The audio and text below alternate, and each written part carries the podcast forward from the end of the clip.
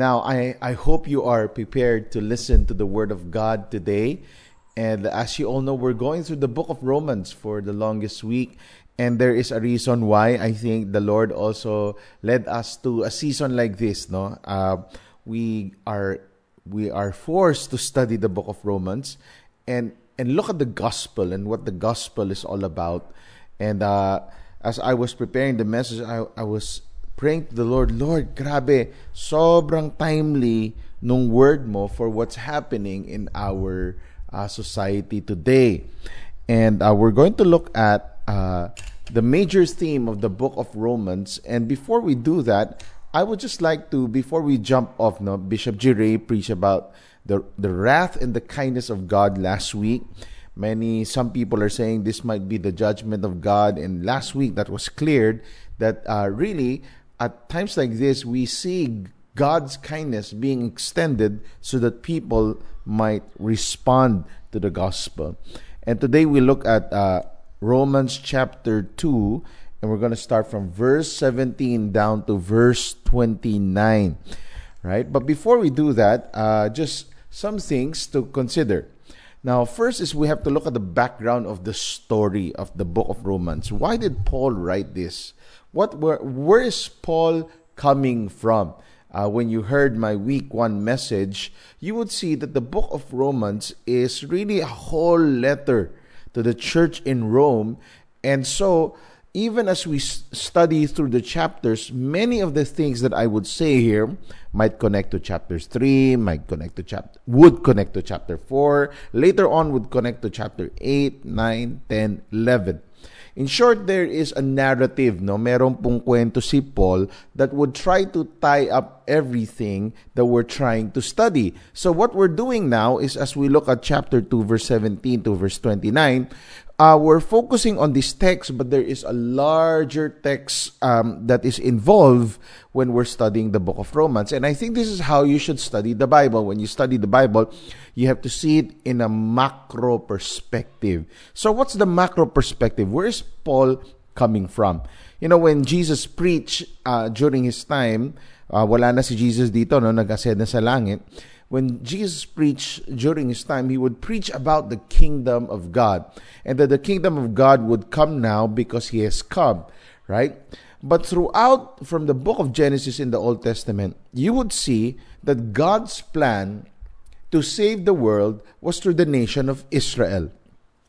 Dito nyo makikita ngayon kung bakit, ah, kaya pala lagi minimension yung Jew, non-Jew, Gentile, because the background or the back story of the book of Romans was in Paul and during the early church, in their minds, the one that would save the world from their from from their sin was actually coming from Israel.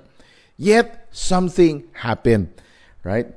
Israel was not able to fulfill the their purpose. And that's why from Genesis, even though it was promised to Abraham, punta kay Moses, all of these people failed. And so, and so, because they failed, God now had to do something. now, even though they failed, many of the Jews still believe that they were the answer. no? Uh, minsan ganun din tayo, no? Feeling natin tayo pa rin yung sagot kahit na um, nang, nagkakalat na tayo, tayo pa rin yung sagot. All right? Uh, it's I think it's a man uh, made problem, no? It's a it's a default problem that we all have when we think we still can do it on our own na hindi natin kailangan ng tulong, hindi natin kailangan ng masyadong uh, help from others. And so here, uh, we jump off. Kaya nga sabi ko nung week one, Paul was so ano, was so passionate. I am not ashamed of the gospel of God, for it is the power to transform and to save.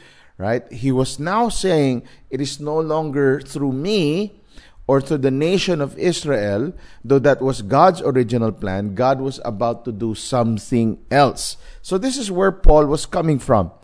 Okay? That God is saving the world through the people of Israel. Yan po yung context ng ng kung saan sila dati kung paano sila namumuhay dati, feeling nila sila pa rin yung chosen one and there's no other race that God can use. So now, we go to chapter 2, verse 17. Paul now makes a case, and he's been making the case uh, about this in chapter 1. Now we go to chapter 2, though hindi natin masyado tinamaan sa chapter, uh, sa last two weeks tong angle na to, we're now going to look at it at this way.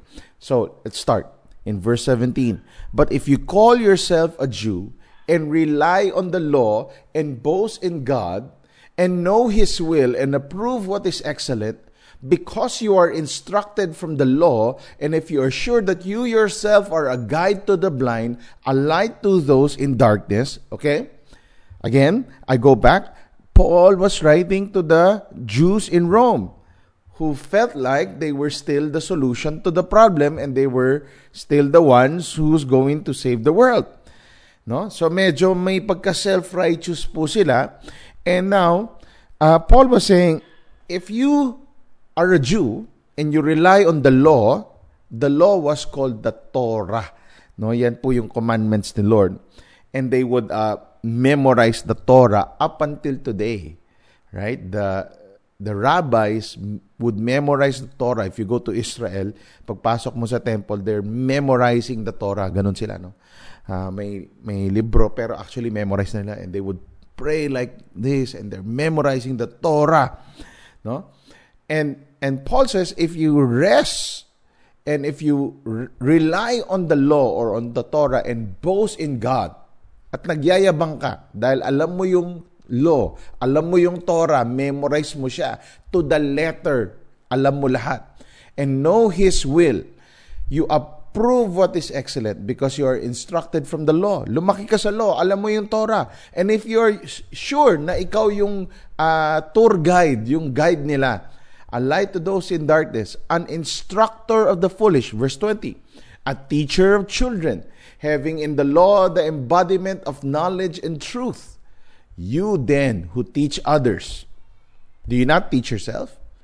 While you preach against stealing, do you steal? You who say that one must not commit adultery, do you commit adultery? You who abhor idols, do you rob temples? What was Paul now trying to say to these people? Right? Kayo, kayo na nagtuturo. So, kausap ko sarili ko dahil ako ang nagtuturo. Right? You who teach, do you practice what you preach. Right? If you really understand the gospel, do you practice what you preach? Pag sinabi mo talagang Christian ka, chosen ka by God, do you really practice what you preach? Can it be seen in your life? Grabe yung tanong na to, no? It's, it's, yeah, it hits you. It kind of hits me also. Lalo na ako dahil pastor ako. No? Kung ano ba yung tinuturo mo, are you actually doing it? Do you practice what you preach? Is your faith lived out? So, si Paul, even before explaining the gospel, now, the people here in Romans, kaya hindi pa niya masyado na-explain dito, meron na siyang paunti-unting patikim of what the gospel is. But he knew that the audience who were reading his letter knew about the gospel. So now, he was challenging them. Though you know the gospel, bakit pa rin kayo ganon mag-isip? Do you practice what you preach? Is your faith lived out? No, you can verbally proclaim the gospel, but you don't demonstrate it. No, may mag, may pagka hypocrite ang ang tao, right? Masyado kayong nasa ritual, hindi niyo nakuha talaga yung essence Masyado kayong nasa form, maporma ka lang, hindi mo nakuha yung puso. Do you practice what you preach? Is your faith lived out? You know, this is a good question to ask for everyone here today. As a follower of Jesus, during this time of crisis that we have, na marami nagkakasakit, do you practice what you preach? Generous ka ba? Bibigay ka ba? Tumutulong ka ba? Or ikaw yung mahiling magreklamo sa social media? ikaw yung walang magawa at sayaw lang ng sayaw through TikTok, no? Hindi ko sinasabing mali. Sinasabi ko lang, masyado ka nang sumasayaw. Do you practice what you preach? Is your faith lived out? Do you read the scripture? Do you seek God? Do you encourage and do you put courage in others at moments like this? Do you call people? Is your faith, the genuine faith, live out in your lives? And I'm not just talking about this week, but throughout your life, it would be good to take inventory if my faith, really, am I living out my faith? Verse 23 You who boast in the law dishonor God by breaking the law. Right? For as it is written, the name of God is blasphemed among the Gentiles because of you. So, ito yung, kaya ngayon, nagme-make ngayon yung statement yung verse 24 because the context was that God was going to save the world through Israel. Right? And so now he was saying, now, it is, for us it is written, the name of God The message that we're preaching is blaspheme among the Gentiles, sa mga hindi Hudyo. Because of what? Because of you. Right? Not not you, no? Because of the Jews who were who Paul was talking about. Why? Because their faith was uh, very uh, artificial. Alam nila lahat dito, wala dito. So, kung wala dito, it's not live out in the hands and in the feet. Right? So he says, Now, nawawala yung credibility nung uh, yung, yung ng the credibility of the gospel. It's no longer there. The name of God is being insulted and blasphemed among the Gentiles because of you. Ibig sabihin, yan yung mga statement na kung ganun lang din ang mga Christian, ha, hindi na lang ako magiging Christian. Kung ganyan din pala ang follower of Christ, di wag na. So something like that to that effect. So now, Paul goes to the heart of the Jewish identity, which was the circumcision. Okay? Makikita natin sa next verse, no? Now, before that, I just want to say that Israel was God's chosen people. Yet they have failed to fulfill their purpose. Okay? They failed to fulfill it because they have sinned against God, they have rebelled against God, and they never listened to God. Yet they think they are still the ones that would be the one to save. No?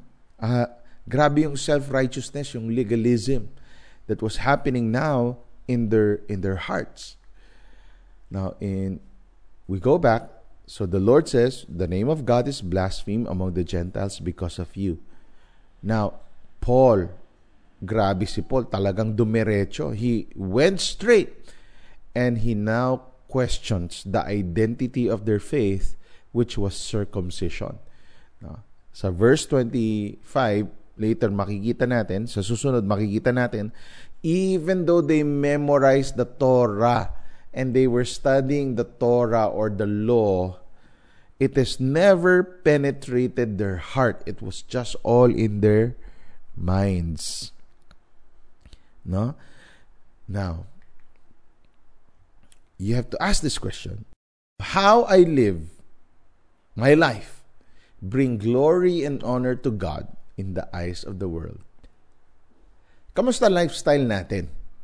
Has it bring glory and honor to God in the eyes of God and in the eyes of the world?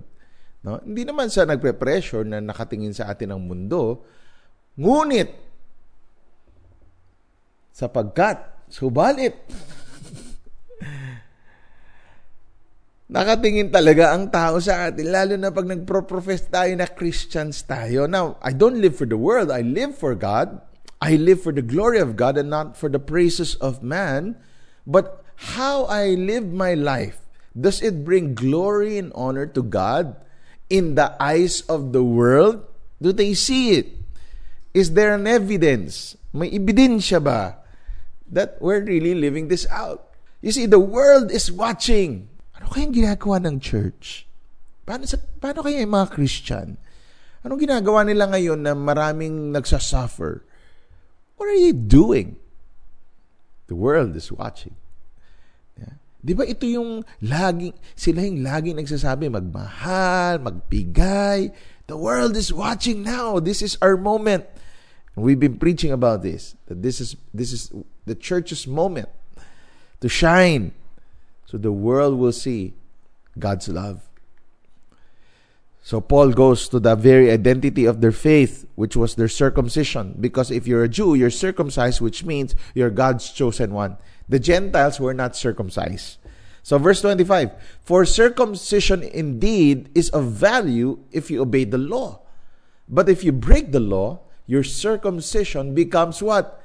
Uncircumcision.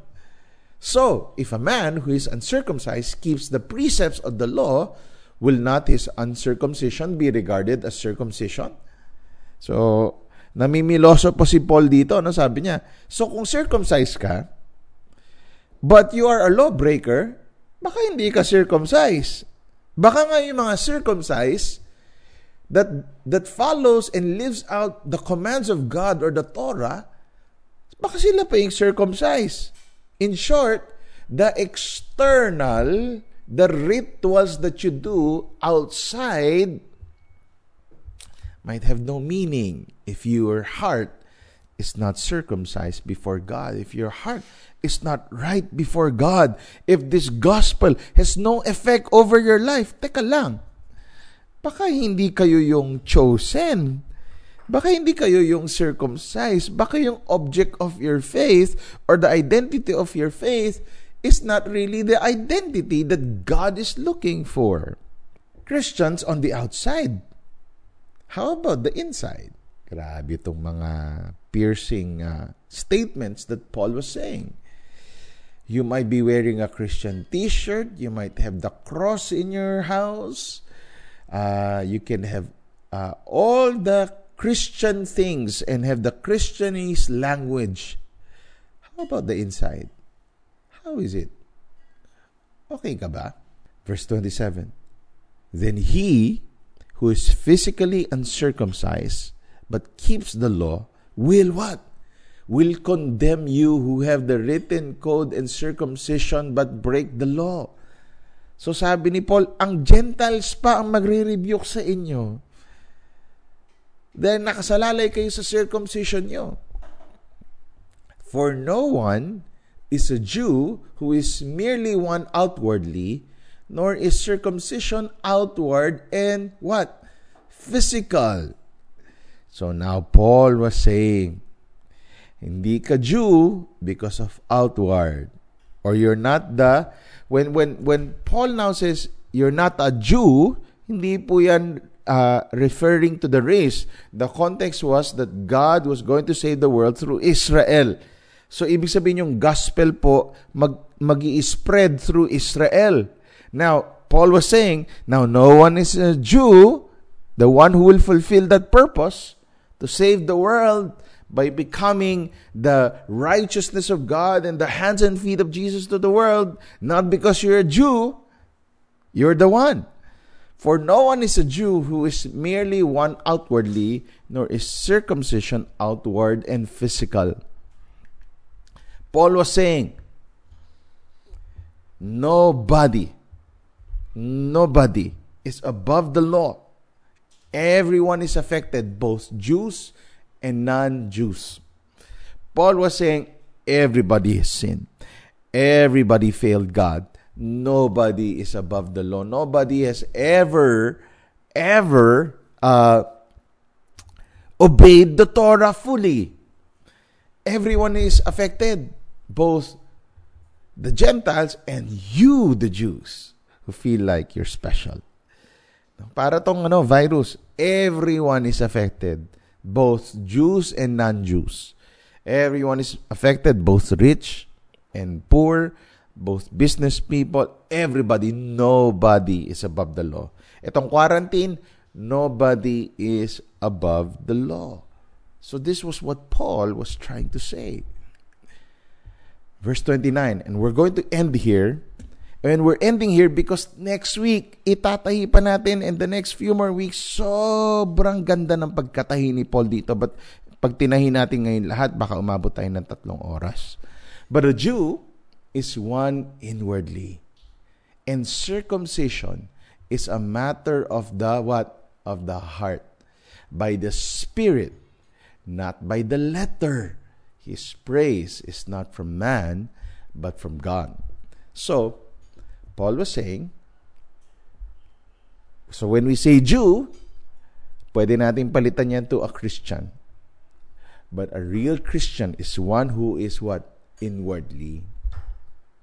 No? Dito muna. May transformation sa loob. Circumcision is a matter of the heart. My identity as a Christian is a matter of the heart by the what? By the Spirit. So ito yung laging pre-preach si Pastor Edgar sa prayer meeting, no? That we cannot be transformed physically or by the flesh, by the power of our flesh, but by what? The of God. Only the Spirit of God can help us. And we'll go through that in the next few chapters. Not by the what? Letter. Not by the Torah. Okay? The Torah is good. The Torah will guide us on how to live our life. The Torah will tell you, kailangan mo tumulong sa mahirap ngayon dahil marami naghihirap. Torah will tell you, church, bangon tayo. May gagawin tayo. Torah will tell you, do not fear. Torah will tell you, do not worry. The scripture, the law, will tell you many things in life that will help you. Yet,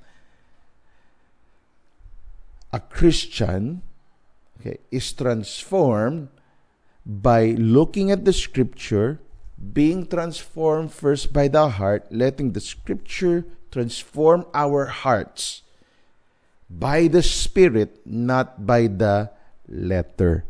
Di ba may kilala ba kayong uh, isang napaka-religious na tao na memorize yung scripture, alam niya lahat, fina-follow niya lahat, pati Old Testament, hindi nagpo-pork, hindi nagbi-beef, may unclean and clean.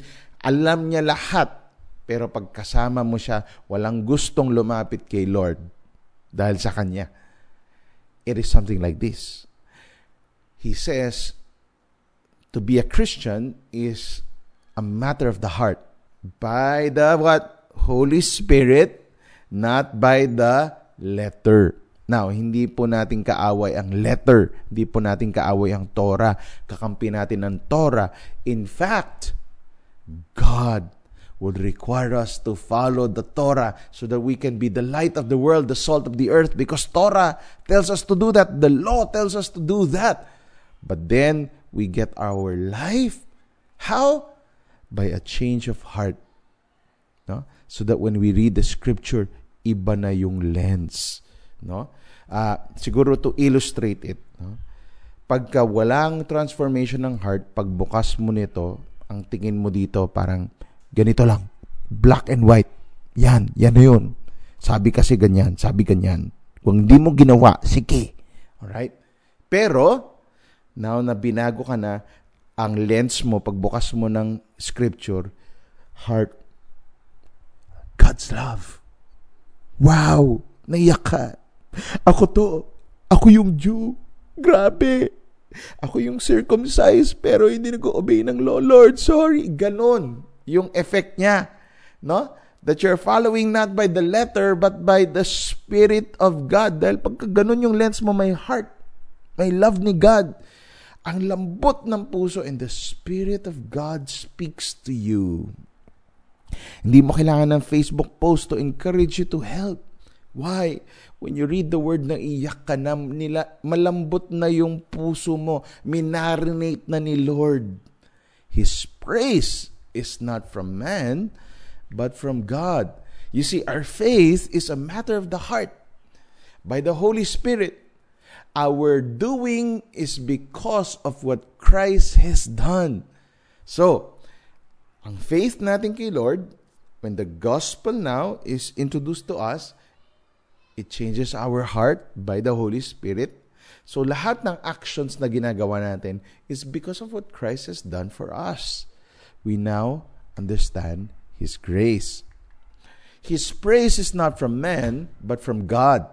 It is a supernatural work. Alam nyo, people will see this. People will see you, transform life that you have, and you will say, you know what? This is from God. This is not from me. This is a supernatural work. You know, I challenge us, Victory Green Hills, in this coming more few months, let the praises that we will hear not be from man but from God. As we help out, as we sacrificially give, as we continue to tithe and offer not just our money, our effort, our hearts to the rebuilding of our nation, I hope people will see the gospel. When we show God's love to others, I hope people will see the gospel, the supernatural work of God. Na sobrang sobra yung grace ni Lord sa atin because of the of the things that we're doing, people would say, there is a God. Grabe si Lord. No? Hindi mo kailangan i-broadcast. Ang mundo na ang nakakakita.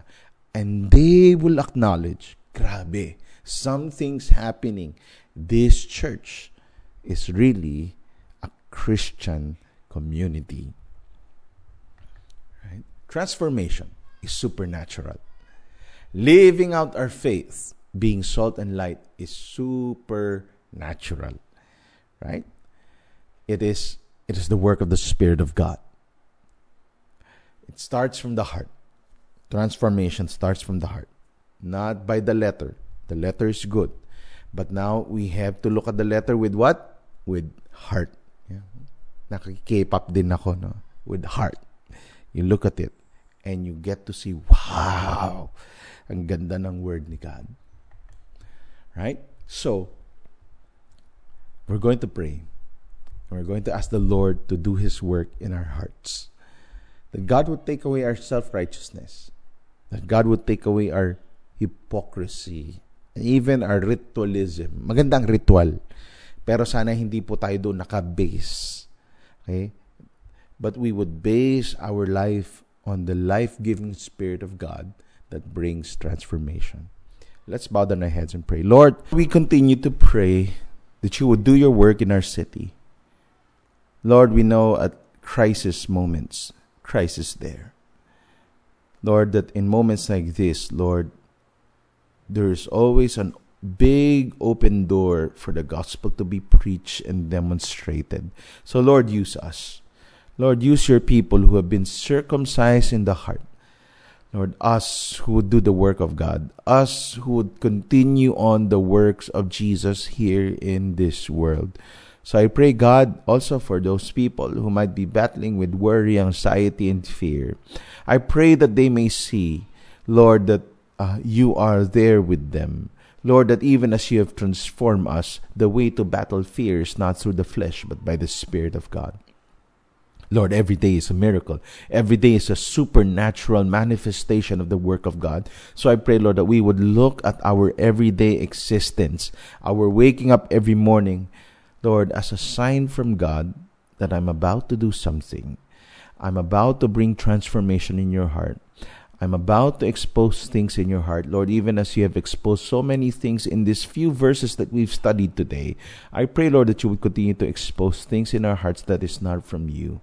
And Lord, may we look to Jesus. May we fix our eyes on Jesus, the author and perfecter of our faith who for the joy set before him endured the cross, scorning its shame, and sat down at the right hand of the throne of God. Lord, may we fix our eyes on you. Lord, I thank you. Let these words, let the preaching of your word minister to our souls. In Jesus' name we pray. Amen. Amen.